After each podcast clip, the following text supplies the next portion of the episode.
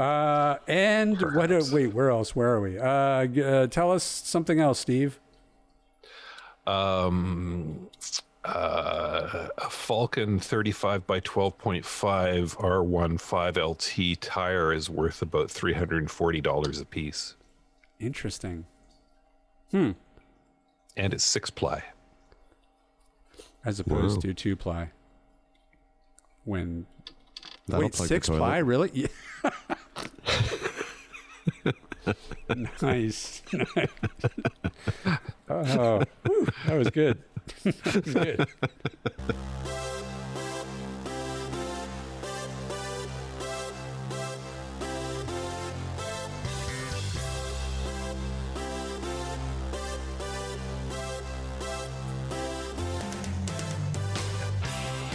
This is the AT Banter Podcast, a balanced and entertaining look at assistive technology, accessibility, and its importance in people's lives. Join Rob Mineault, Ryan Fleury, and Steve Barclay as they banter with people around the world about anything and everything about assistive technology and the disability community. Now, on with the show.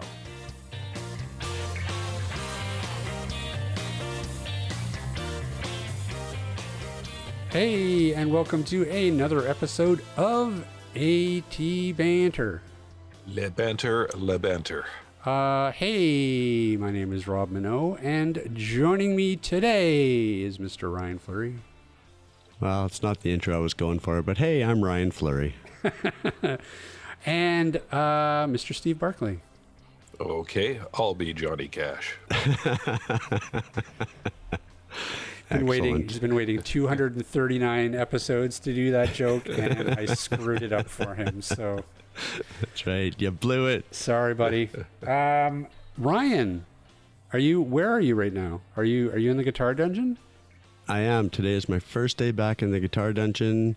We had a few dead ants this morning. Linda looked, and no live ones anywhere down here. So I'm hoping after two weeks of ant battles, we are done. So we'll see what happens the next day or so.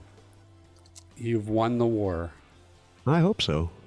Well, okay. Well, this is good news because yeah, you can. I can kind of tell your sound sounds a lot better. So I can. I was. I suspected you were back in the guitar dungeon. Yeah, it's not as open sounding. You know, being in the guitar dungeon's a little bit more closed in than the living room, dining room area. So All right. Well, uh, we're going to scratch that bit off our list of the checking in on the ants for in the guitar dungeon. So it looks like that's no longer a running bit that we can do. So well, Uh-oh, wor- now we you know, you know what the worst part about it is? what? We, we've just lost hundreds of thousands of listeners. That's true. that's right. She's like, wait, That's there's, true. there was no cowbell and the ants are all dead. Uh, okay, we're out. That's it. We're gonna need a new segment though to replace the ant one. Yeah, exactly. So I don't know. Maybe can you can you get a wasp infestation? Perhaps I think that would that would get some new Yeah, no, listeners. they're bad for dogs. They're bad for everybody. I hate those things. Yep. Um. So, hey Ryan, What, Rob? uh, what are we uh, what are we up to today? Today we are speaking with Matthew Horspool from the Braillists Foundation, all about Braille. Braille. I love talking about Braille. Braille, Braille, Braille, Braille, Braille, Braille, Braille. Yeah, it'll be interesting. Ah, yeah, well, you've got a real feel for it. Well done. Oh, you're welcome. Boom, boom. This is why we have lasted 239 episodes, folks. Um, that is very cool. Uh, I'm looking forward to talking to him a little bit later. Uh, hey, I wanted to talk to you guys about something though. Did you did you guys happen to see this story about the uh, European Space Agency and the fact that they are now allowing astronauts with disabilities to apply? Yeah, I did see that. I uh, I have to say that uh, and sort of sort of catch the listeners up. So basically, what the deal is is the ESA, which is Europe's answer to NASA, who we know and love over here in North America. Uh, they have um, announced that they are looking for four to six astronauts to enter into what they're calling the Parastronaut Feasibility Project which is aimed at including candidates with some physical disabilities into their training program.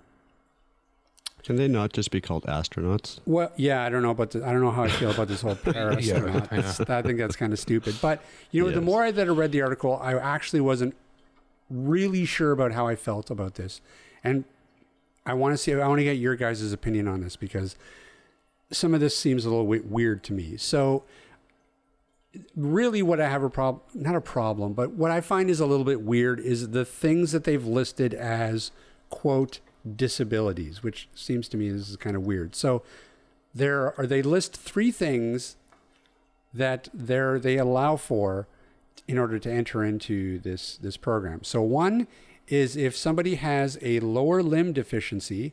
So for example, they they have an amputation or a congenital limb deficiency or difference as we like to call it here, not necessarily deficiency, it's kind of a negative connotation, but uh, they have a leg length difference or they are short uh, under 130 centimeters, which would be what about uh, under four foot? Is that is that about right? Yeah, about four four and a third feet. Yeah. So, uh, and that's it. Those those are the quote disabilities that they're allowed. So, I don't know. Like, when did short become a disability? I mean, I, I mean, I imagine they're talking about like say people with like dwarfism or something like that. But is that do we consider that a disability? Is that I I don't know. I I mean, they don't usually show up at the meetings. Yeah, and what and a leg leg length difference? What what's that about? Like that's again, that seems like a really strange thing to lump into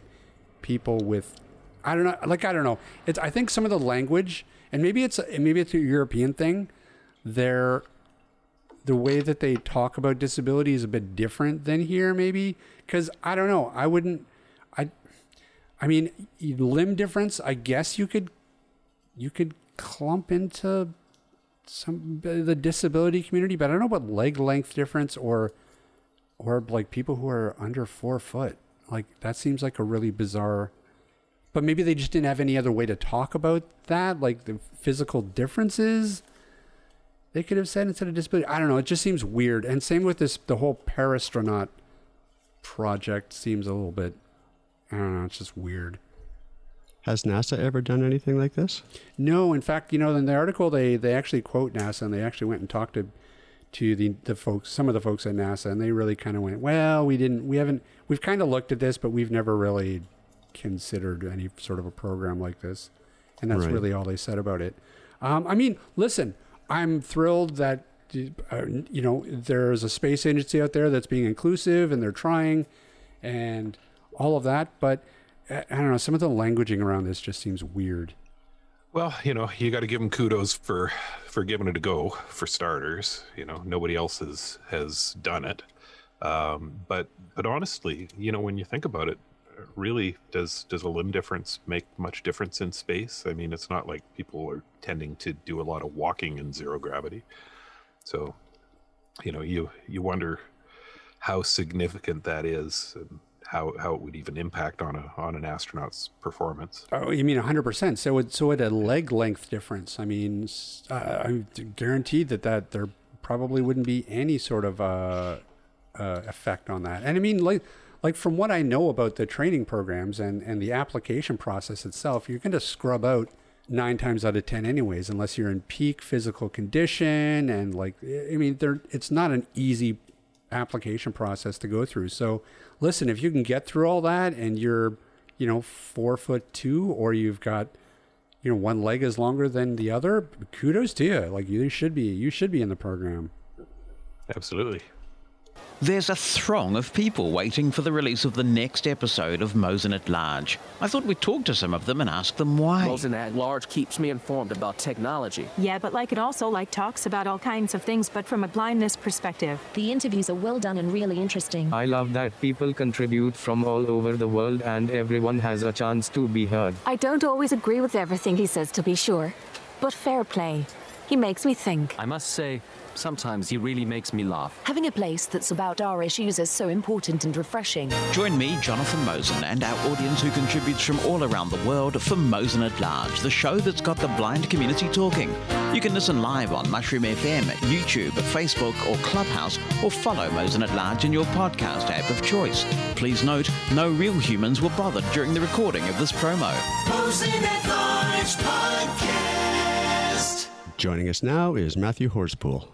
So, Matthew, thank you so much for taking some time out to join us today. I am Ryan Fleury, and joining us in the room are Steve Barclay. Hello there. And Rob Mineault. Uh, good morning. Good morning. It's an absolute pleasure to be here, or uh, good afternoon from the UK. Uh, well, listen, hey, let's get started and to and maybe just give us a little bit of an overview of what you guys are doing over there at the Braillists. Yeah, so um, what we're doing is is kind of uh, it, it's evolved a lot, and it's evolved a lot because of the pandemic. We started out in 2014 as this tiny little group over in Bristol. Um, Bristol, sort of southwest of England. They they talk like farmers down in Bristol. I'm not even going to try and do the accent.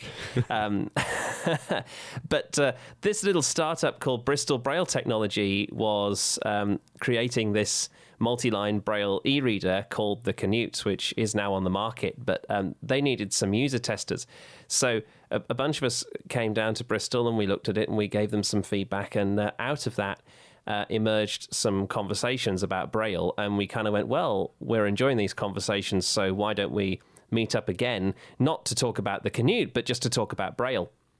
And uh, so this happened, and there were a few meetings in Bristol, and then we had a few meetings in another place called Reading, which is kind of near London.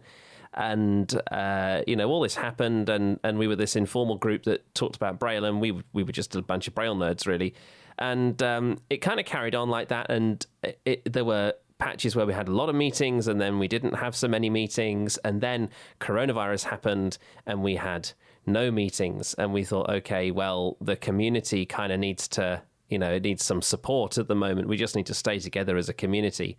So we did some community calls, and that got us really, really good at doing Zoom meetings. Uh, we we learnt how to moderate Zoom meetings effectively, and, and people, other organisations in the UK are coming to us now and saying, you know, how do you run your Zoom meetings so well, and can you give us some training on it?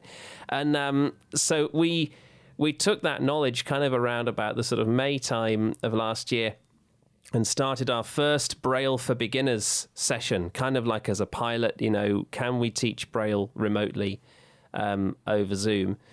And we worked out that we could. And we also worked out that uh, there were a few other things that we could do at a more advanced level that would be even easier to do, like teaching people how to use Braille on Windows and teaching people how to use Braille on iOS and how to use the Slate and stylus. And so we ran a load of uh, of these sessions at the start of this year with some grant funding. And uh, that grant funding has sort of come to an end now, but we've got a little bit more money and we're applying, we're applying for some more money. And uh, yeah, that's basically what we're doing at the moment is just a whole bunch of training sessions on uh, how to use various aspects of Braille in your day to day life. It must be a really interesting experience trying to teach Braille over Zoom. Yeah, so it depends what sort of teaching Braille you mean. I mean, to teach the basics of Braille over Zoom is really interesting, and I haven't really been involved in that aspect of it. Um, I take my hat off to a woman called Jenny Langley, who teaches Braille down at the West of England School, for pioneering this idea. And latterly, um, a woman called Melanie Pritchard, who lives not too far away from me, but uh, she used to teach Braille to adults and uh, took it on uh, did another uh, course this year. And what we're finding is we're quite good at teaching people to read over Zoom. They, as long as they have the reading material, we can listen to them read.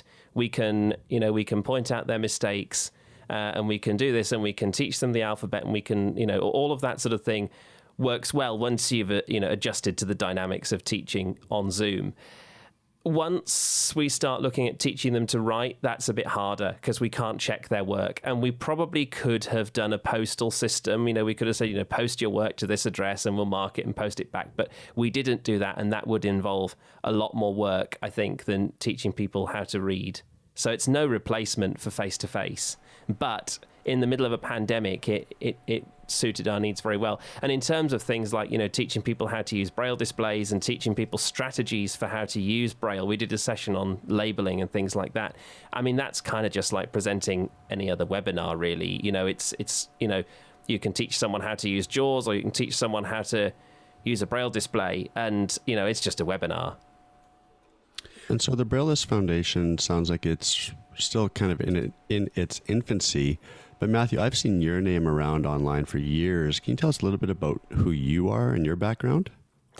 Yeah, sure. Um, when you Google my name, you get all sorts of things, don't you? And some of them are more embarrassing than others. But yeah, I'm uh, in my late twenties. I'll be thirty next year.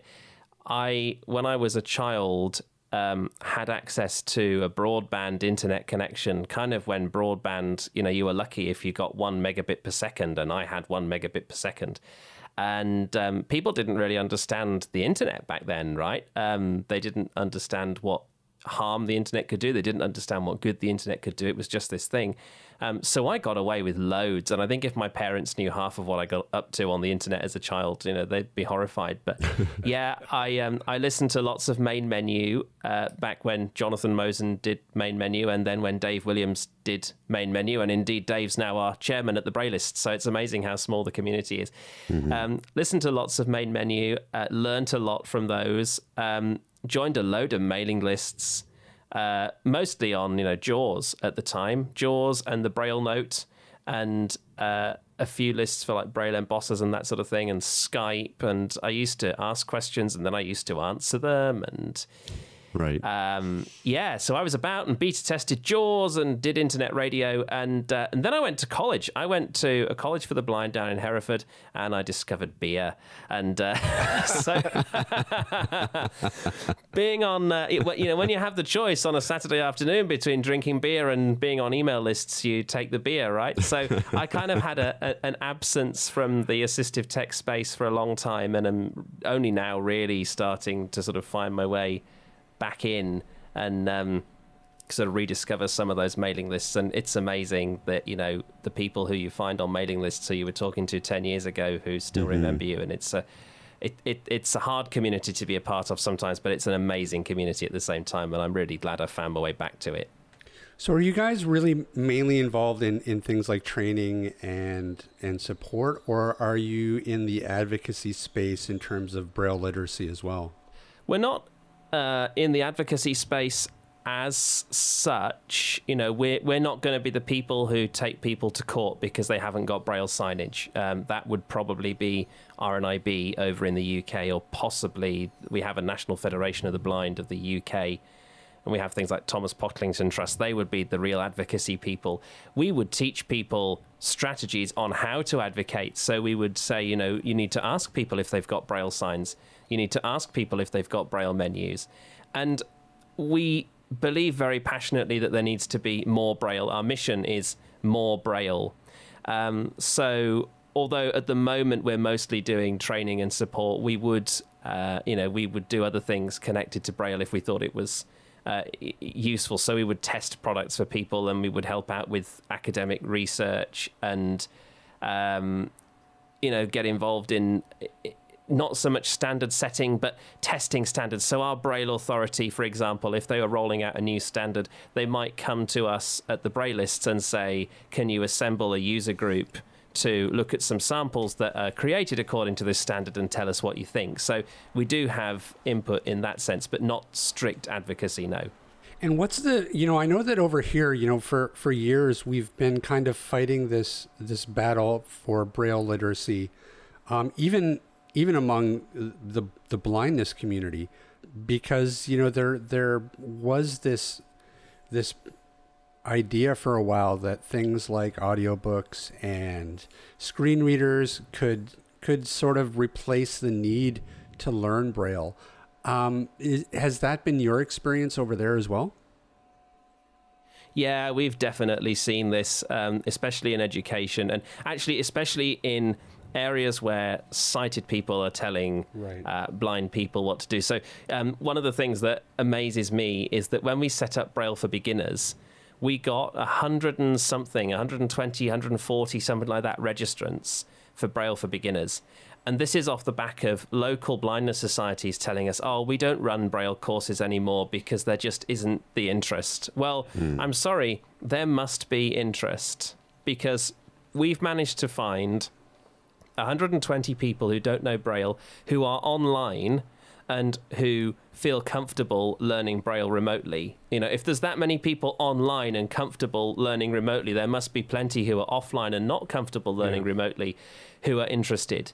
Um, so I think there's a disconnect there, and and yeah, we we definitely see it, and I think we tend to take a fairly measured response. I certainly do. I'm not out to say that Braille is going to solve everybody's problems. I'm not out to say that Braille is inherently better than speech, and I'm not out to say that speech is inherently better than Braille. Um, I, I don't see why it needs to be a one or the other, you know, an either or choice.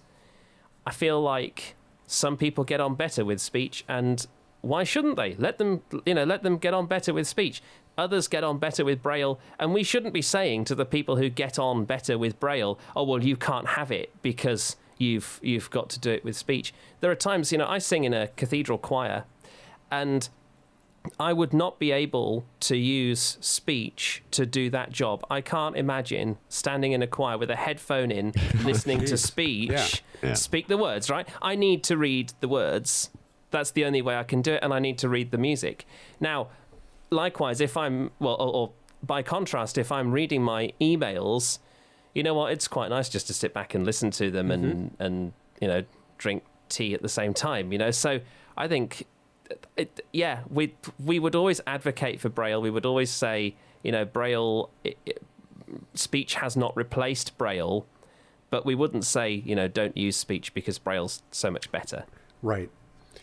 Yeah, and I, you know, and the, the, place where you know you really feel the impact of that is you know the education space and and and the workspace. You know, honestly, there are times when you know, written materials just need to be produced in a in a format that that someone can read, and speech isn't always an option.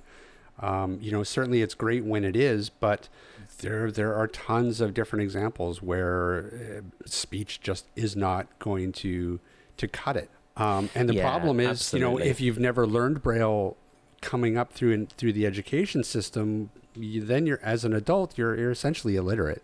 Yeah, I would agree with that. And and I think it's not just about reading and writing. You know, I mean, so, it is about reading and writing, and I find that my spelling is better for having read Braille. And I don't know about you, but when I'm typing and I can't spell a word, I'll go, "Oh, well, what does that feel like in Braille?" And then I'll back translate it. You know, if I can't remember how to spell a word, I'll think, "Well, what contractions does that word have?" And that'll that'll give me a clue. But it's not even about reading and writing. It's about spatial awareness. I hmm. read tables, even basic tables like tables of contents. I read tables in Braille from a very early age. I was reading books in Braille that had running headers and page numbers and headings, you know, centered headings and left justified headings and all of this sort of stuff. And I learnt very early on through all of that spatial stuff, the importance of having headings and the importance of having page numbers. And I had a book once that didn't have page numbers, and it was the most horrendous thing to navigate. And so I feel like I've got an appreciation, an actual conscious appreciation of why it's so important to put page numbers in my Word document because I've got a conscious appreciation of how difficult it is.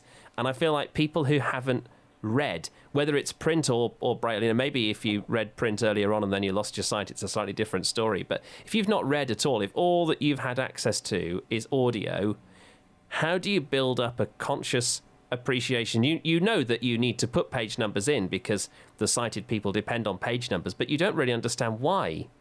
So, in your experience and and your experience in the community, how hard of a sell is braille to people and where where is the pushback happening? Is it is it among you know the the younger blind community or is it you know in the able-bodied community? Where where sort of is that pushback happening? I think actually we're starting to see some change uh, in that sense. I think it feels to me, and maybe it's a self fulfilling prophecy. Maybe I'm hanging around with a community that likes Braille, and that's why I'm feeling it. But I feel like Braille's becoming fashionable again in a way that it wasn't fashionable even you know ten years ago. Um, so I'm not getting as much pushback as I used to get when I talk about Braille. I'm finding a lot of uh, younger blind people, uh, you know, blind people of my age and, and, slightly younger and slightly older, who are saying, actually, yeah, I really like Braille and I really, you know, use Braille. I do get some pushback. I get pushback from people who, uh, who are my age, who have, you know, fought really, really hard to get jobs who are not amazing braille readers. And some of us aren't. Some of us are not amazing braille readers. Some of us are not amazing speech readers. It goes back to what i said before. But you know i there are people who are my age who are not amazing braille readers who fought really hard to get jobs who've found a job and uh, and actually very high paying you know on on good five or even six figure salaries um, who would push back and say, well, I managed to get a job without Braille, so Braille's not that important. That's a narrative that I've heard um, quite often. And I would add to that sentence, not important to them. Uh, and I think that would actually be a fair assessment. You know, clearly they don't need it, but that doesn't mean that everybody else doesn't. And then, yeah, I get pushback from um, actually from the older generation of people who were sighted and then lost their sight, and in particular, the people who support them. So, you know, if I say to somebody, you need to learn Braille, and they're, you know, in their 20s, I mean, they might sort of go, well, I don't know why, but if they're not, you know, that they, they, they might learn it. Um, and especially if they're not doing very well. You know, if, if they're struggling with their studies and they're struggling to find employment, they they might learn it. Or if somebody lost their sight in like their their twenties, thirties. Um, I'd have an easier time persuading them to learn Braille than somebody who lost their sight in maybe their 70s or their 80s. Um, and I think that's partly because the people in the 70s and their 80s uh, feel less incentivized to learn. But I also think it's because the narrative from sighted uh, habilitation professionals and people like that, you know, O&M people, um, the attitude tends to be, well, you don't need to learn it. You're too old to learn it. You won't have the sensitivity. And they've already been put off by them. And right. so by the time I come along, you know, of course they're not going to want to learn it. What's the state of uh, Braille education in, in the UK right now? Because over here, one of the big barriers to people learning Braille is, is the fact that there's just so few teachers. Yeah, that's true. Um, if you're a child and you're really, really blind, um, then then you'll be fine. You will get Braille tuition. You may not get Braille tuition of particularly high quality. I mean, that kind of depends on where you live and whether you're lucky enough to have a Braille teacher nearby. But you'll get some sort of Braille teaching because there literally is no alternative, you know, unless they want to teach you to use speech only. And I haven't seen uh, any cases of people using speech only. Um, the big problem we have in children's education is people who are on the borderline. So people who, for example, when they're a child, they are able to read children's books in print and so they're never taught braille because people say well you, you know you've got your vision. You must hold on to the vision that you've got. You must use you know oh we've got to strain to use every bit every bit of the vision that you've got. We don't want to turn your eyes off. In fact i had one parent that i used to work in a school and i had one parent who said this when i said that the child needed to learn braille. The mum said yeah but that feels like i'm turning his eyes off. And it mm. wasn't until i said you know what? You're absolutely right. You are turning his eyes off. But by turning his eyes off you're allowing him to turn his eyes on when he needs to cross the road. Yeah. And the mum kind of looked and went, you know, I never thought about it like that. Hmm. I'm going to make sure he learns Braille. But people don't. And, you know, we used to say we'll teach Braille to anybody who can't read size 24 print. And then gradually it's gone up. And now it's, you know, we, we won't teach Braille until they can't read size 36. And I think in some cases we won't teach Braille till they can't read size 48. And, you know, I think that's not fair. You know, we should be teaching them Braille if they can't read 24 yeah. or possibly a bit less than that, you know. Um, and if you're an adult, I mean, yes, I mean, good luck trying to learn Braille. If you're an adult, you've, you've really got to fight hard for any sort of Braille tuition if you're an adult. Yeah, I, I hear your point about uh, uh, the the pushback you sometimes get from parents. One one of the other hats that I wear, I, I work on a, a clinic, uh, a low vision clinic for kids, and um, we regularly see kids who have eye conditions where their their vision is ultimately going to uh, fail them, and uh, it, it's surprising how many parents of those kids do not want their kid to learn braille because they they see it somehow as a as a defeat, uh, which is sad and wrong. Yeah. I guess you get the same arguments about the white cane as well. Oh, I don't, mm-hmm. you know, yeah. he's not blind. He's only partially sighted. He doesn't need a cane. Yeah. And you think, yeah, but I mean, if he's so partially sighted that he's going to fall down the steps because he didn't see them, he's blind enough to need a cane. But I guess it's the same sort of thing, isn't it? Braille's seen as like this, the, the, the ultimate kind of demonstration of the fact that you've failed at life because you're blind. And I think mm-hmm. it's a shame. I, I think, I think we still have this problem of we see blindness as a failure yes. as a society. Yep. We see, oh yes, well, I mean, it's it's a real shame that oh he's blind. Yeah, and I think you know that's that's not really. I, I, can understand why we're here, but it's not fair, really, is it? No. Yeah, hundred percent. I mean, and that's a you know that's a super high level conversation, but it, you're absolutely right. I think that you know the really the the the problem at the at the heart of that is just the way that society sees disability so, how much of a problem do you see cost being in terms of Braille? You know, even producing Braille materials is is expensive. You know, for for educational systems to produce Braille for for all their students, very expensive. And even on the in, the consumer level, you know, things like uh, electronic Braille devices are still really expensive for a lot of people. Is does that factor in to some of the problem that that we're having in, in really getting Braille out there? I mean, it does, but I think we're not always comparing apples to apples, and sometimes we can see technology as a bit of a false economy. Um, so, yeah, Braille technology is expensive. There's no getting away from that. And I think um, Braille technology hasn't really done us any favors in a lot of ways because you have products like the Braille Note Touch and the Braille Sense 6. And I'm not out to slam these products at all. If, you know, I, I think they're great products and they work well in the areas where they work well. However, they don't work in the areas where they don't work well. And what I find frustrating is that we say, oh, yeah, you can get this really expensive Braille technology but it'll do everything that the laptop will do. And then they get it and they find that it doesn't. And that gives a very negative impression of Braille because not only is it expensive, but it's not fit for purpose. Um, I think products like the Orbit Reader are changing the landscape because number one, they're cheaper. Mm-hmm. And number two, they've got a very predefined purpose. This machine can only read and write basic Braille. And uh, people understand that and people buy it, and there's, there's no false expectation of what it can and can't do, and I think that's helping. Um, so I think we'll we'll get there in terms of the expense of the technology, and as more and more people need the technology, we might get economies of scales and, and bring the cost down, or at least not continue to bring the cost up. I mean, for all that Braille is expensive, a Braille display 10 years ago cost about the same as a Braille display costs now. So I don't see as the price has really gone up in line with inflation. Um, so it is gradually getting cheaper, or at least staying the same. And in terms of the cost of the production of Braille, I mean, it's always going to be expensive to a certain extent because you've got to pay transcribers to do jobs. Um, and uh, I mean, there's automation, but automation isn't going to get you all of the way.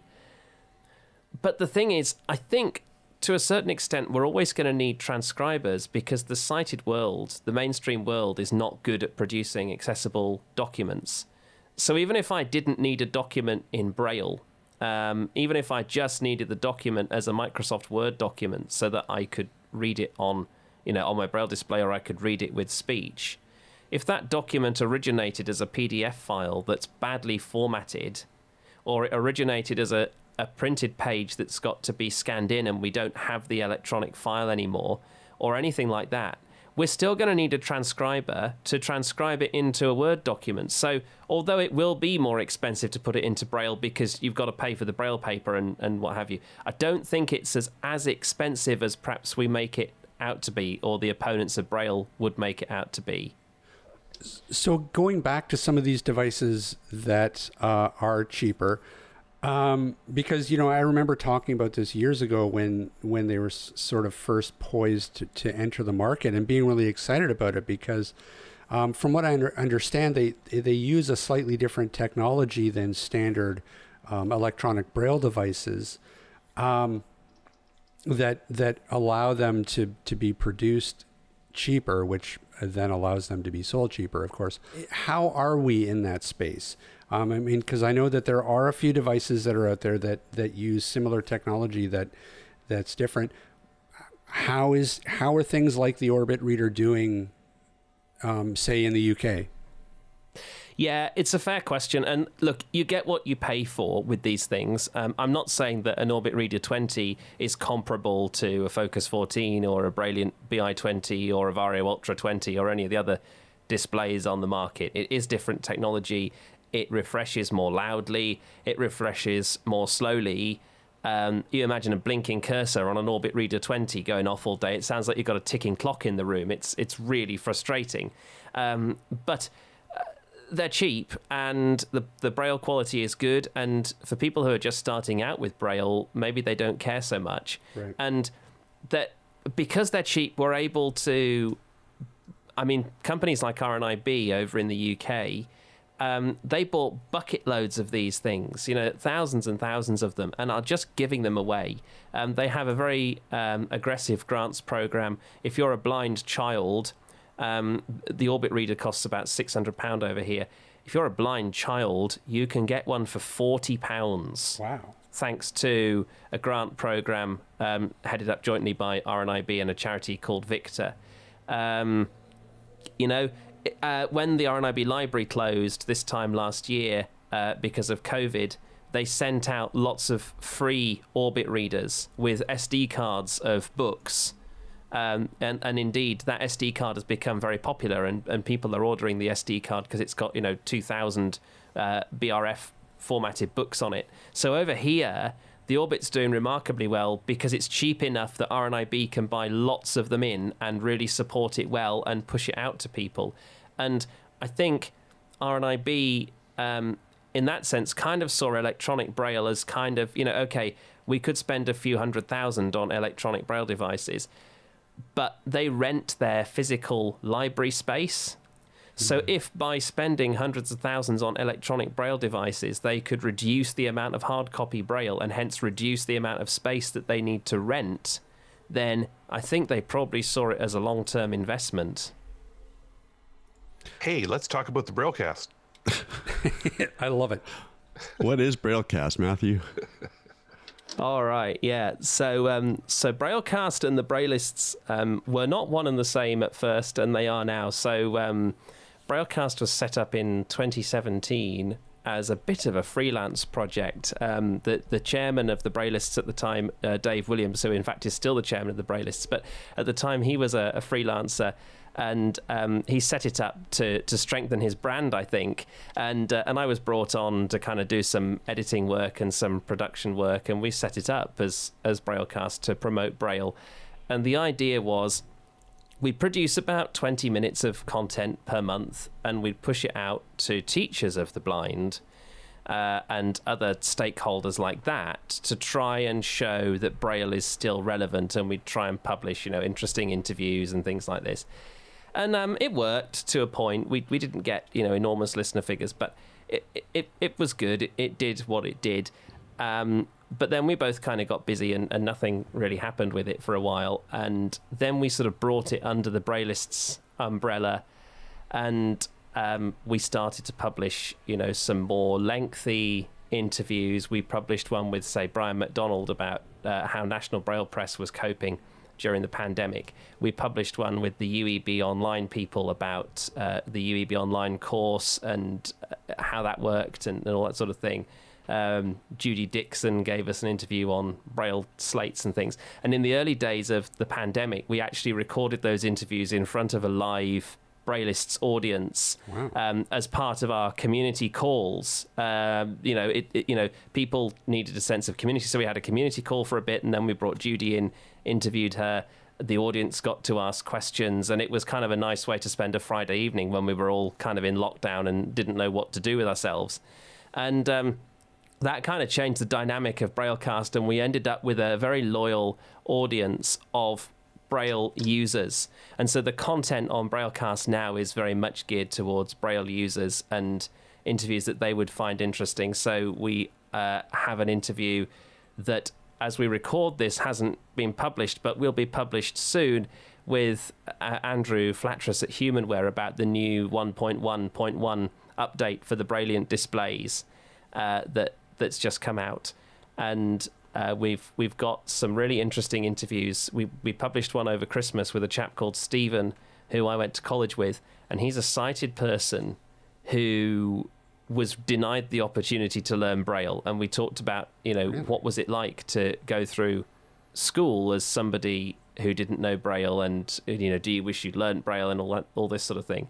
Um, and the interviews have got a bit longer, and we also use it as an opportunity, as a platform to publish archives of our training. So quite a lot of Braillecast at the moment actually is archives of the masterclasses that we've run on using Braille on Windows, using Braille on iOS, SEB versus UEB, Braille in the workplace, how to choose a Braille display, Braille music, you know, lots of webinar recordings that uh, we brand as Braillecast Extra so that people know that they can skip over it if they attended the live webinar, but it's all in the same feed.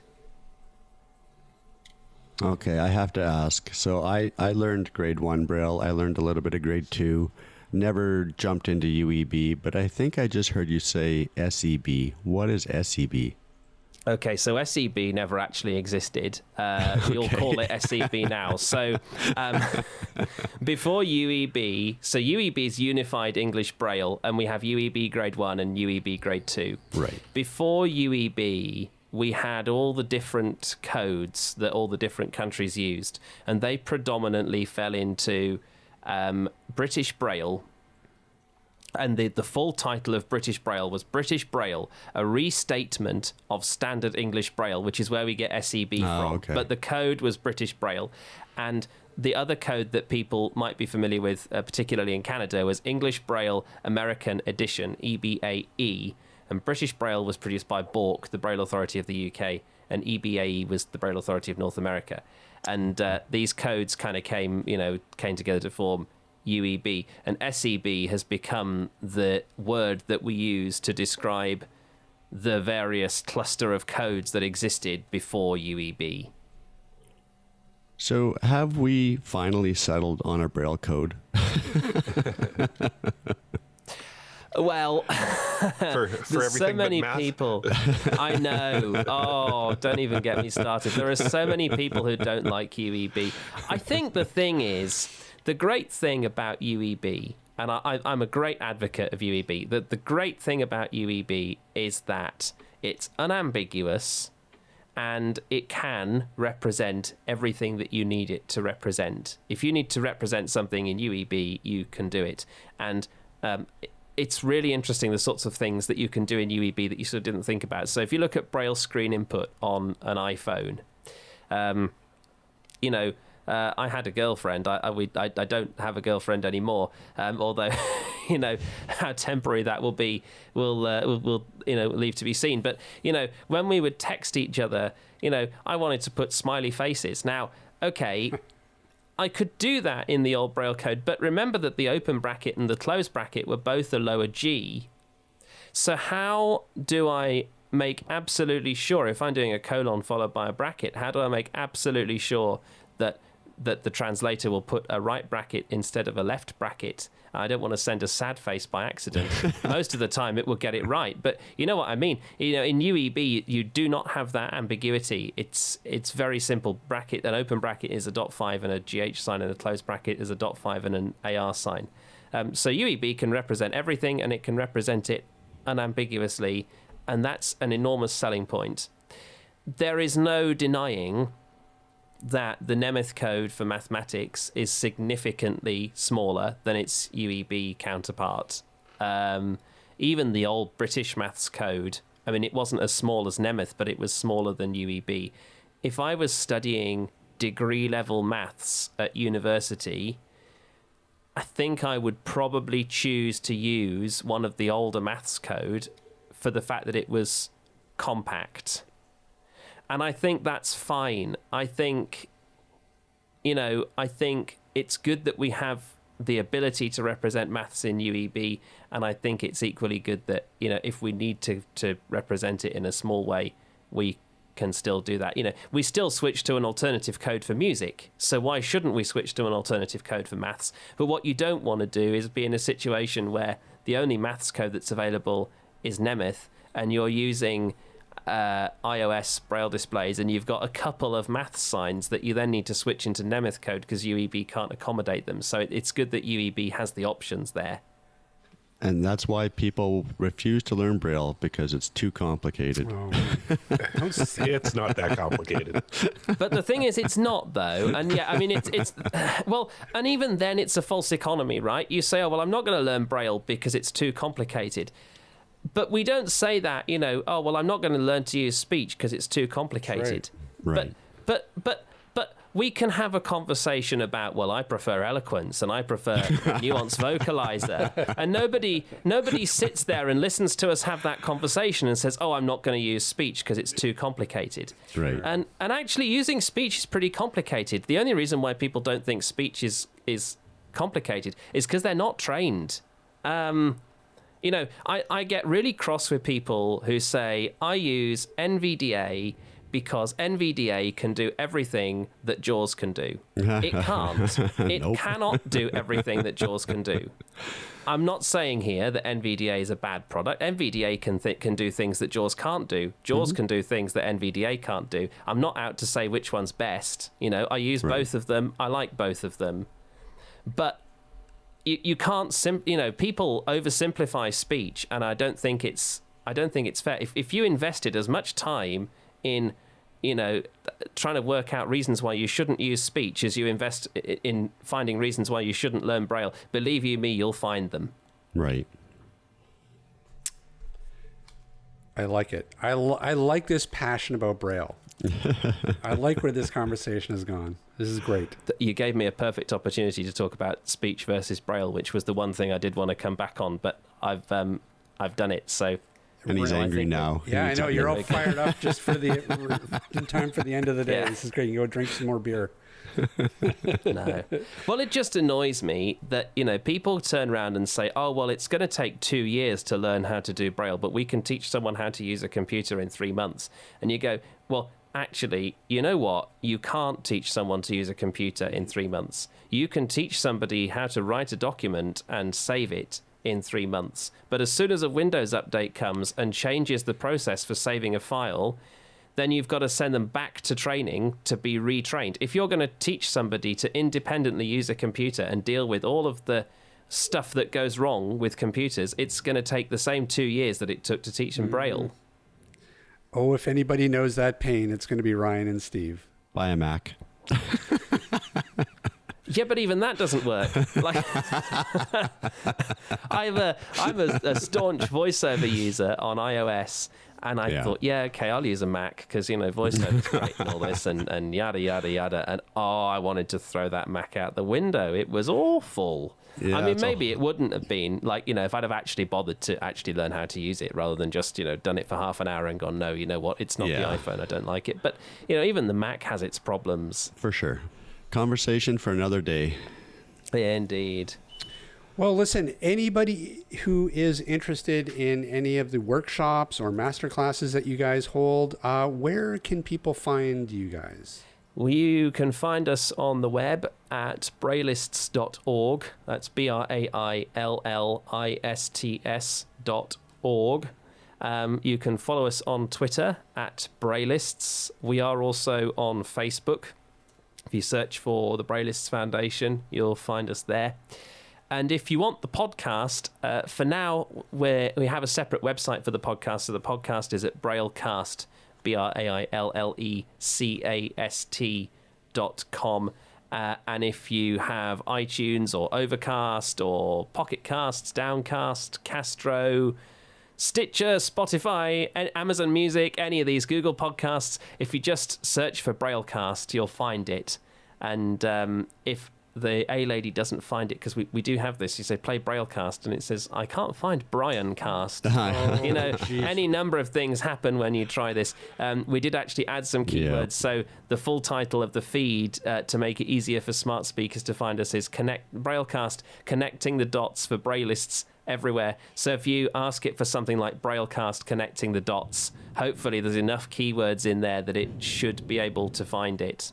Oh damn! You know we need to do that as we, too. We have the same. Oh, I know. We And the- anytime the- I try to get the smart speaker to say, it. you know, play AT banter, I can't play at banter. I can't play AD banter. Yeah, I can't play. so yeah, we're gonna do the same thing. They need. We need a smarter smart speaker. Uh, we really do. Well, it's frustrating because you can't even put a phonetic thing in, can you? Like I, I thought, you know, or when I list it on Amazon Music, it might come up with, you know, how what alternative things could we look out for? At which point I would have put Braille space cast. It might have come up then, Right. or Brian, you know.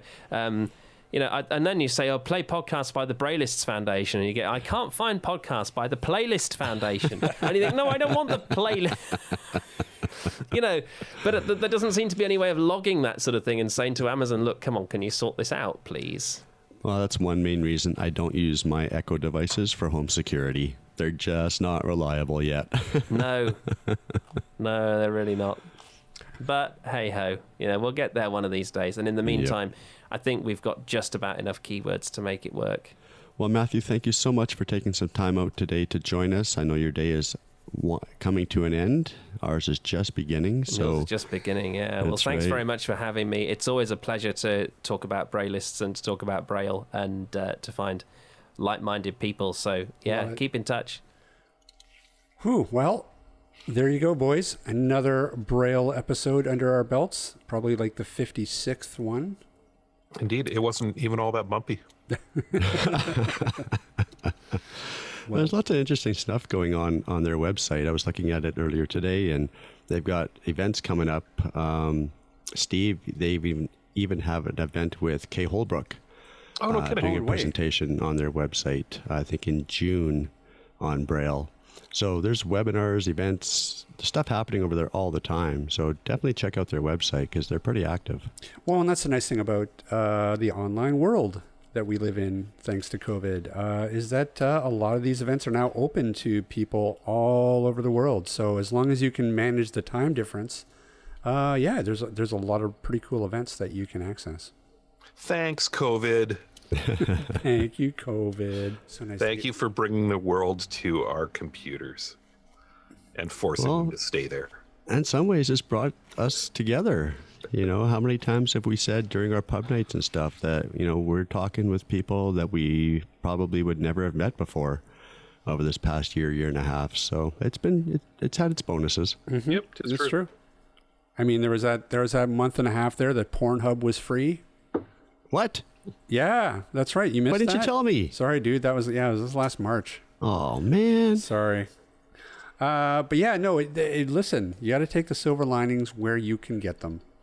But uh, no, that was you know what? It, it's really also really interesting to hear about the state of Braille in different countries, and because I, I do really feel like your mileage varies depending on where you are in the world.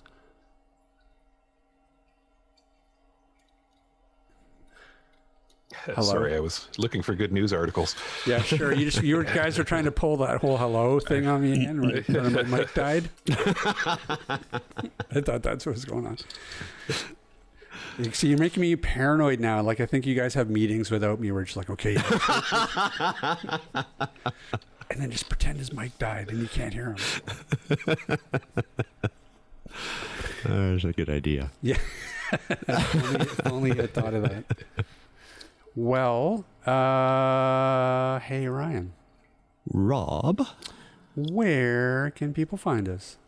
they can find us at atbanter.com They can also drop us an email if they so desire uh, at cowbell at atbanter.com. Substitute cowbell. Yeah. Suck it, Ryan. all right Wait, was it's that? pretty lame sounding cowbell I didn't hear anything. Yeah it was very very very faint Was it? Oh, yeah zoom's probably canceling it out Zoom must have canceled out. What were you? Was, were you using one of the little Damn it. cowbells? Yeah, it's one, one of the. Okay, okay, try to get. Okay, put it right up to the microphone. and